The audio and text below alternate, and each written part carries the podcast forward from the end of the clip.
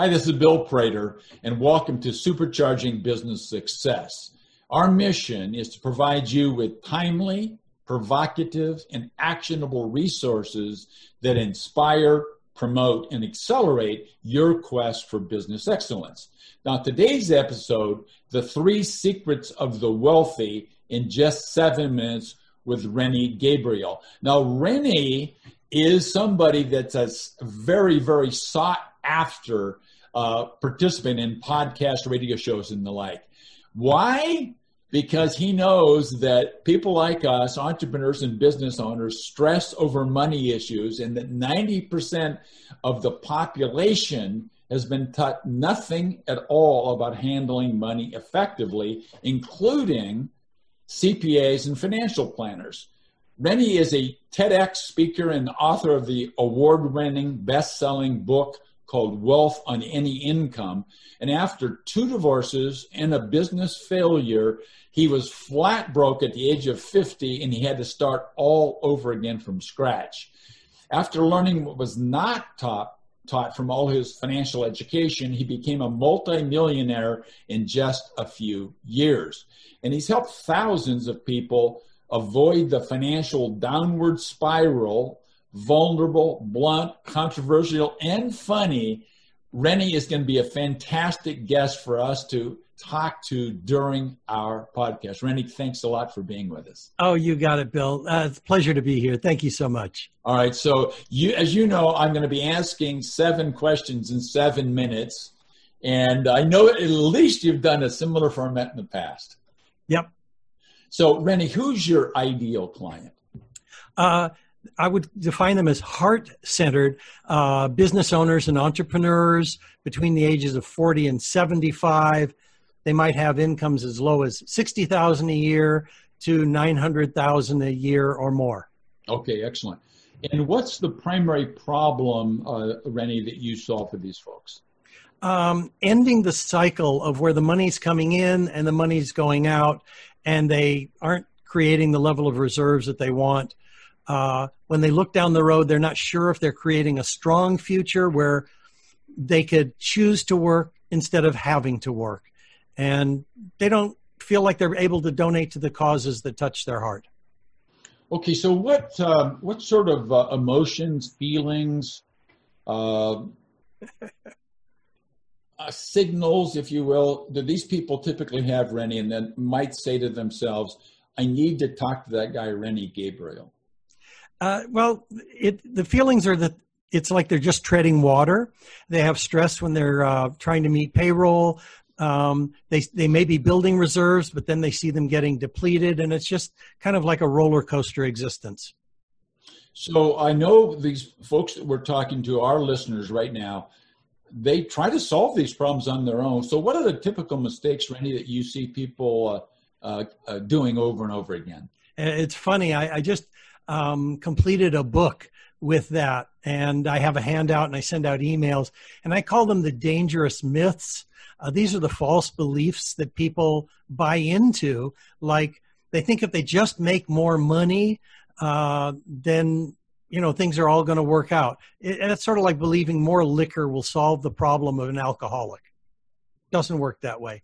They think that they, they need to pay off their credit cards or other debts before they begin an investment program, and the numbers show that that just doesn't work out either.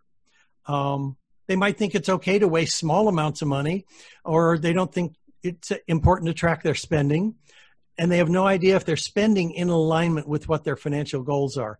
But I'll give you an example. John D. Rockefeller, who was one of the wealthiest men in the world, tracked every penny of his income and expenses while he was alive. I mean, he actually had hand ledgers for this. This is the wealthiest man in the world at the time. Um, four, people think that they need good credit to make real estate investments, and that's not true either. And I'd say the fifth myth is that many business owners think, like you said, they can do it by themselves. But the most successful business owners have at least, or businesses have at least two founders a vision master and an execution master. Oh, that's like Berkshire Hathaway, Apple Computer, you name. I love that. So let me ask you this: uh, we got about four minutes to go, plenty of time. So, what single valuable free action can our listeners take, Rennie, that would help them start implementing what you've just uh, teed up for them? I would say that it's uh, a secret that's 5,000 years old and it'll still be working when you and I are dust. And it comes from the book, The Richest Man in Babylon. And it's to treat themselves like they matter.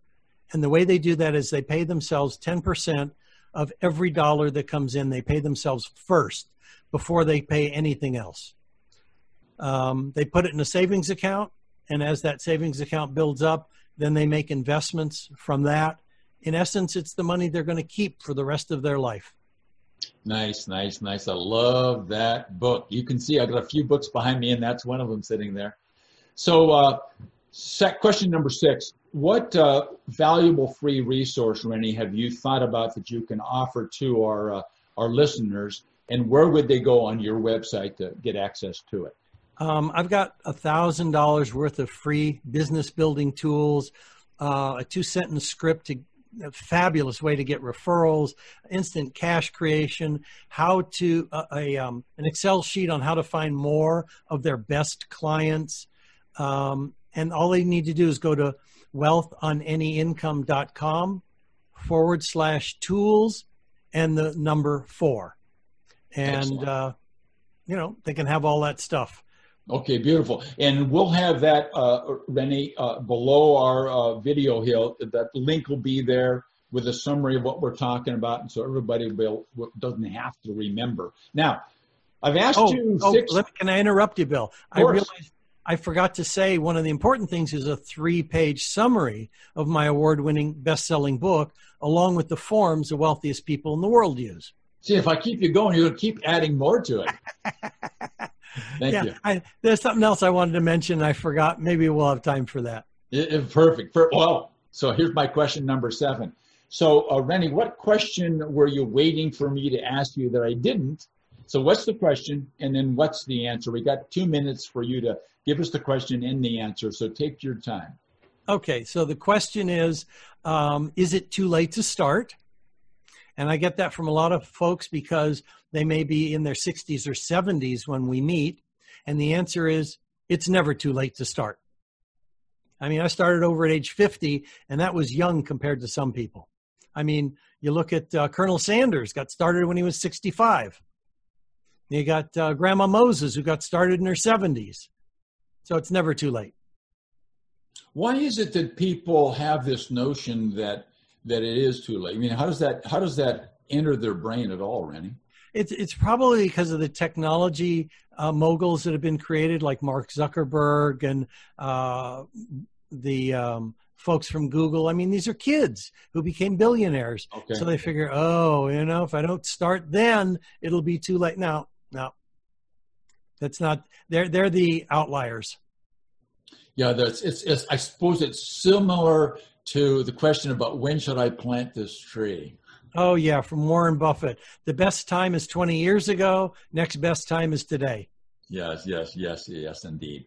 Well, that's fantastic. You have uh, uh, you've been more, frankly, than I was hoping for, and uh, and the reason that you're going to love it, uh, ladies and gentlemen, listening to this, is that I have a little glimpse of what the free resource that Rennie's teed up for you, and you're going to really, really enjoy it. So, Rennie, thank you all very much. So, let me say in closing, focus on this single fact, and that is that businesses do not become extraordinary in a single moment. Instead, they get there as a result of the owner learning and applying a combination of having the right mindset a dedication to a system of management, and third, leveraging high performance teams. Thank you all very much. Rennie, thank you very much once again.